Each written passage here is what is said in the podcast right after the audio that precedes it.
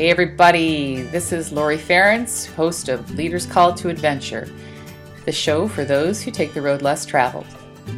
Today I'm doing something a little different. I'm going to be speaking to my friend Tamra Fleming, the author of the book Upswing 80 Mindful Practices to Shift Your Life from Blues to Bliss. And I'm actually getting interviewed by Tamra because she's doing this video series called uh, the Upswing Summer Camp. And as part of the series, she wanted to do a video interview with me on one of the topics on her book, namely perseverance. She thought that I'd be a good person to talk to you about that because in June I completed my first 100 mile trail ultra marathon, which was quite the endeavor. and uh, I learned a lot. I learned a lot through doing that race and through training for it and everything, and the kinds of things. Um, that your mind does when you are trying to accomplish something that you uh, that's really not in the territory of anything that you know. So I hope that you find a lot of this information helpful. It applies across the board. You don't have to be an ultra runner to use these tips or hints or practices. Um, and I hope you enjoy it. Lori, okay, cool. I know you just completed this race, right? What? When did you do it? This last weekend? This last weekend, yeah. Starting at 5 a.m. on Saturday and finishing at 11:30 a.m. on Sunday. So 30 and a half hours out in the woods in the dark. I saw two sunrises. Oh so. Oh my God. well, wait. Okay. So you got to feed us a little. So the topic that we're talking about here is perseverance. And when I started into this one yesterday on the uh, summer camp, I thought, oh my God, there's one person on the planet I know right now that has to know, be an expert at perseverance. So talk to me, talk to us, tell us what in the world, how did you get into this ultra marathoning oh. thing and what was this race like for you? It was your first one. Yeah. yeah. It's the old adage, you know, every journey starts with a single step, right? Um, I got into this whole thing after I turned 40, I wanted to complete a couple of things on the bucket list. And so I started doing triathlons, did a couple of those, and then I just kept running. So I thought, okay, I'm going to do a marathon and uh, my body wasn't feeling too good on the road, uh, pounding on the road. So I started running on the trails. And then I discovered this whole sport that I didn't know about called ultra running. And I found that I could run longer on the trails and that it was easier on my body and that I got stronger and stronger and stronger and could run for longer and longer and longer. So about three years ago now, I thought, okay, now I'm finally going to cross this item off my list. And so I entered because in, in the trail and ultra world, um, the marathon distance isn't as popular as a 50 kilometer distance. And so I did my first 50K race and it's just been a progression since then. Uh, last year, I ran uh, the entire Bruce Trail in Ontario, which is a 900 kilometer trail. There's a map of it here on my wall. and uh, had worked up my base mileage to kind of get me into the territory where considering doing a 100 mile race would be something that would be possible. So that's kind of it in a nutshell. Okay, like my brain just wants to fry when I think of running 100 miles, right? So, what made you think that running 100 miles was a good idea? Wow. I mean, I didn't really think it's not something you come to overnight, right? It's like I said, it's a progression. I I did a, a few, a handful of 50k races. That year, I did a 50 mile race, and it was hard and it hurt like hell, and I was broken for about a week after that. And I decided, well, I wasn't extremely happy with my time on that race, so I better, you know, train harder and try again. And so last year, that's what I did. I did another 50K uh, race in ski hills, and I was really happy with my performance there. And then I did uh, a 50 miler uh, race in uh, New York State and was really much, much happier with my time there. And then I just had this goal to finish the Bruce Trail because it's this gorgeous trail that's in uh, really my backyard, uh, although it stretches for this 900 kilometer stretch, right? So it's my way of being outside. I love this sport. I, am all about adventure and, and nature, embracing nature and embracing adventure. And this is a really fun outlet for that, as well as a really great community. Okay, we'll come back to. I want to talk about the community because I've seen some of your posts and sounds like a really dedicated group of people who love and support each other. Yeah. Okay. Well, so all right, let's just dig right into perseverance. So you you decided you decided right, which is one decided. It's a key word. Decided. it's a big, big, big word for perseverance. yeah, and then you committed, right? And then you persevered. So yeah. talk about what perseverance means to you in an experience like that. And I want to hear the the gritty details of when you were out on the trail and you were up against yourself and your body's body's limits. Absolutely. What what what happened here and what happened here? Yeah, there's a whole I can see it as a progression now, reflecting on it, different stages of getting through the race and what my mind was doing and what my body was doing uh, let's just preface this by saying that the night before my race, you know, they say that you probably won't sleep well the night before an ultra marathon, you know, just nerves and whatever, worried about getting up on time, and I'd have to be at the start line for quarter to five, right? So, but I was hoping to get a good, I don't know, solid six hours of sleep. And what ended up happening was I only got two hours of sleep. And so I was not in a good place to start. I was tired. So I got out on the trail and I'd say the first, gosh, well, the sun came up. And when the sun came up, I got some energy, right? So it's really amazing the kind of energy we get from the sun. We are, you know, we are animals when it comes down to human beings, right? So we can get our energy during the daytime. And then when the night falls, then we start to fall asleep again. Well, I was starting at nighttime, but fortunately there was only about a half an hour of nighttime, right? So I basically stuck to my plan of running on the flats and climbing up the hills and running on the downhills uh, for, for the most part.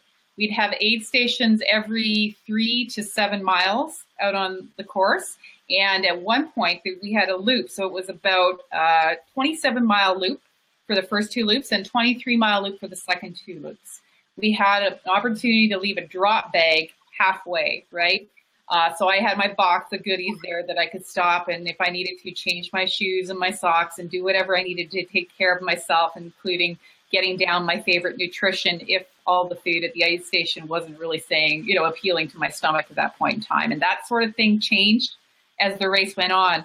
It was a brutally hot day, which is something I didn't expect. The course was way harder than I thought. I, have never trained or run on trails that difficult uh, for that period of time. So there was a lot of sort of the unknown coming into the picture, right? So if we're going to talk about perseverance, of course we have to talk about that, right? That we can't really expect what's coming and things are going to come in and we've got to just stick to it. We've got to work through it.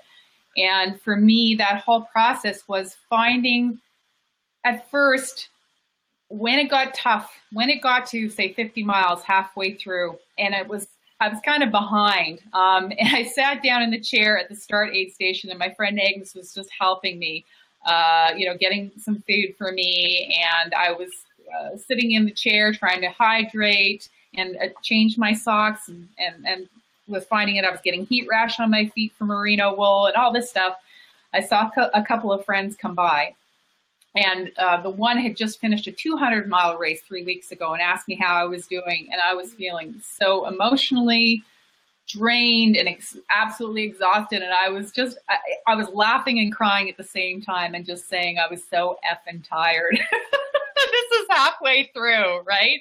But seeing them there, it gave me a boost, right? Like it just having my friends around me and having that energy and knowing that they just run 50 miles, that they were done but knowing that he had run 200 miles three weeks ago, it was like a reminder, you know, I've got, I've got this in me. I can do this. I might feel really brutal right now, but I've heard, you know, in ultra, you don't always feel that way till the end, right? You have waves of this. It goes, you, you know, your body and your mind are basically trying to stop you from crossing over a boundary that you're not familiar with right? So that you will have the reptilian brain coming in there and trying to see whatever thoughts it can feed you to get you to stop. And your body will also do that, right?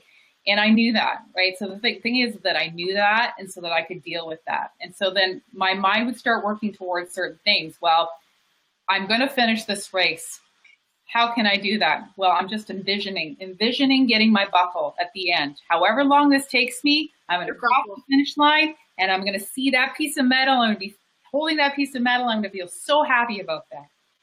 Show your mat. Show your buckle. I'm show my buckle. I I love this buckle. very proud and happy about Raise this. it up a little bit because you can't see. buckle. It's beautiful. Beautiful. Very detailed. I love it. And it's got some weight to it too. So it's Nice. very nice. Very nice. It's like a trophy. I will cherish it. And um, anyway, so as I said, physically it was getting very challenging. And so in my mind, I think, well, how am I going to get through this? Never mind just visioning what I want, because that's part of the process is visualization, right? Um, when we're persevering is remembering, keeping our eyes on the prize. Where are we going towards, right? Second part was, well, I made a commitment, as you said, right? We, we talk about commitments. I made a commitment. I made a commitment to myself in the training. I've worked up to this. It's taken me really seven years to get to this point. It took me six months of solid, uh, six days a week training to get to this point, and a lot of sacrifice of time and energy. And so I had to remind myself of what I sacrificed and what my commitment was and why I did that. And I also had to remember that I told several people that were supporting me and that expected me to finish and were sending me all their good juju and, you know, hoping for me and wishing for me and, and, and really cheering me on. And I could just feel, you know, that. And I, I didn't want to disappoint them. I didn't want to go home and tell my kids, oh, I didn't finish. I took this, I haven't seen you for four or five days. I'm back, but I didn't finish.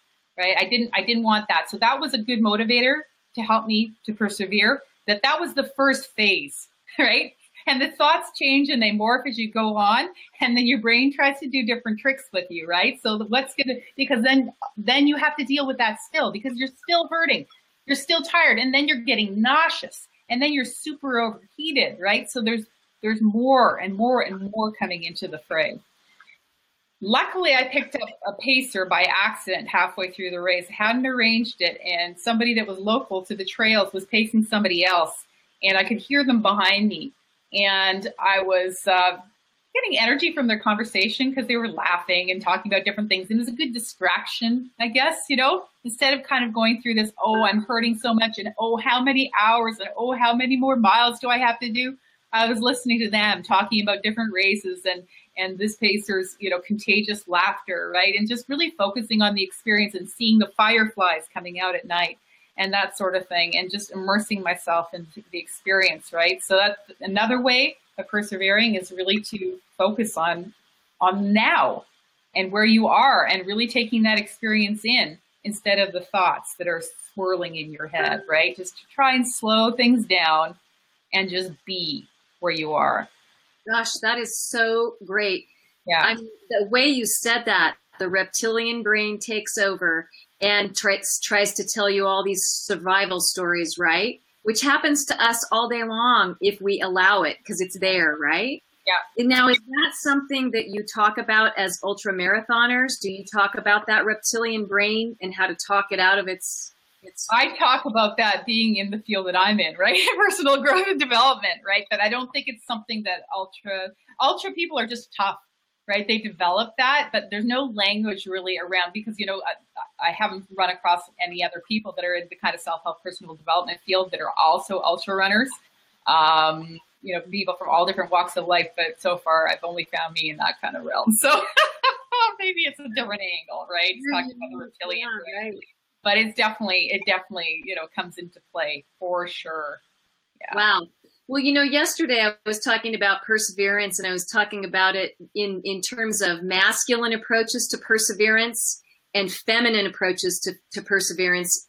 Feminine being pacing, you know, pacing yourself and, and being graceful with it, and masculine being charge ahead and make it happen with force. So when you're an ultra marathoner, do you use both of those or one or the other? How does that work for you? absolutely, absolutely both. I mean pacing is a huge part of this.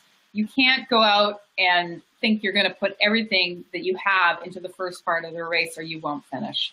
You have to do the distance and know what your body can handle for that period of time. And i didn't know. It was completely unknown territory. So what you're saying about the feminine is Absolutely. Absolutely. There's no way to approach an ultra without that. And, but as I was saying before, there's this process of, you know, of your thoughts and how they change and, and how, how you get through this and what happens in your mind.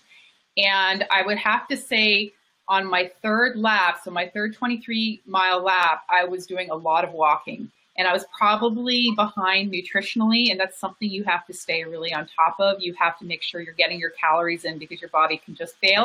And when your body starts to whatever go through that energy loss, then your mind also suffers, right? And then you get into the dark cave of pain, right? And then it's it's it's harder. So you have to stay on top of nutrition, hydration, and electrolyte intake because all of those things can affect your body. So that said, back to the question about masculine versus feminine, third lap was really hard for me because I was depleted, really depleted, and it was uh, dark outside. And you know, when you get into the dark, right, it's like your body's saying, "I'm not supposed to be running. I should be sleeping right now." Right? We are animals. We should be sleeping. And it was a struggle, and I was doing a lot of walking and starting to feel sick and things like that. When I got into the aid station for number three, I'd been talking to my pacer, and he was I could tell like I'd, I'd, had a kind of an extra long bathroom break and he wasn't happy with me. There was a few people that had gone by and he was like, you know, Lori, you, you can't do this, right? You, you know, we, we've got, we've got to get going and encouraging me. And, and, you know, obviously there's it's huge value having somebody there with you to, to push you through and to, you know, hold the energy when you're just falling apart. Um, but I, I felt in that moment that he told me that it's like, it's true. I'm, I am wasting time and when I got back to the aid station, I knew that he was going to try and hustle me through there. And I had a little chat with myself. And I basically said, this is masculine part coming in. I came here to finish this race and I'm going to do it now. I'm, uh, this is it. I, there's no other, there's no other alternative. There's no other option. I'm not going to quit. I'm not going to come in after the deadline. I'm going to come in before the 32 hour cutoff and I'm going to get it. And that was a firm decision, a firm decision. And after I set out on that loop, I picked up my pace. I cut off an hour and 37 minutes off my time from the previous loop. That's significant, right? Because you're slowing down. You got a second win. Yeah, I got a second win, but it was it was coming from that sheer decision and will sheer will but then my mind when i when i got to that point of like i decided in that very masculine sort of way i think i created like a platform for the feminine sort of holding to come in and then my mind quieted it was very meditative i knew i was i had that goal on my mind. I knew what I had to do. And I just stopped talking and I just ran. And I ran as hard as I could where I could. And when I needed to stop in the aid station, I just mentally, you know, calculated what is going to sit the best in my stomach. And I got to get something down. And if, if I, if I feel like I can't get it down, I have to get something down anyway. And if I throw up, then I have to try and get something down again. Because if I don't get those calories in, I'm not finishing.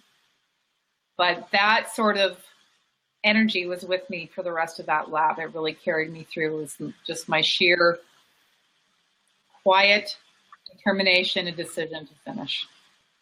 Okay, I really, I really, oh, and we're going to wrap this up. And I really love the fact that you use both the masculine and feminine in your experience, and that what you ended with was feminine. Because you would think that at the end of a hundred mile run, you would be pushing and and just you know something else would be going on but what you're saying is literally you went into a graceful flow with the universe with the universe supporting you to finish is yeah right yeah absolutely and that's not to say that i wasn't hurting i was right and my body was complaining yeah. but i was going to finish yeah and i was going to do whatever it took to finish right so i wasn't going to do anything to harm myself I was going to watch carefully where I was stepping so that I wouldn't trip and fall. And I was going to make sure that I was doing those self care things that were mm-hmm. super duper important to get me through. Yeah, yeah. absolutely. Well, thank you so much for taking the time to be here today. I know you're in recovery from, from everything. Yeah. And, and, I just have to tell a little story before we hang up and uh, share all of your good information. Uh, that Lori happened to be the first person that saw the upswing book material and helped me make the decision to write it. So thank you very much because look look what happened. yeah. Here we are. Right? Yep. From uh, let's see, when was that? February? Yeah. Oh, a few months ago. Right? We were just like, you think this could be a book? Maybe, maybe. I don't know. Stuff in there, Tammy. Thank you so much. Yeah. Um, and now, in closing, people can reach you. Will you just give people the information, and then I will make sure that the links are also attached in, uh, hopefully, to this video. Yeah. Go ahead. You can go to my website, leaderscalltoadventure.com, and check me out there. Um, and I'd love it if you subscribe to my podcast in iTunes. You can just search for Leaders Call to Adventure. If you're an Android fan, you can find it on Stitcher as well. Thanks so much for tuning in to this episode of Leaders Call to Adventure. You can find show notes at www.leaderscalltoadventure.com forward slash four. That's number four. And I will include a link to both Tamra's book and her website so you can find out more information about Upswing. And I'm also including a link to the original video interview, which I am posting on my website. Again, thanks for joining me today, and until next time.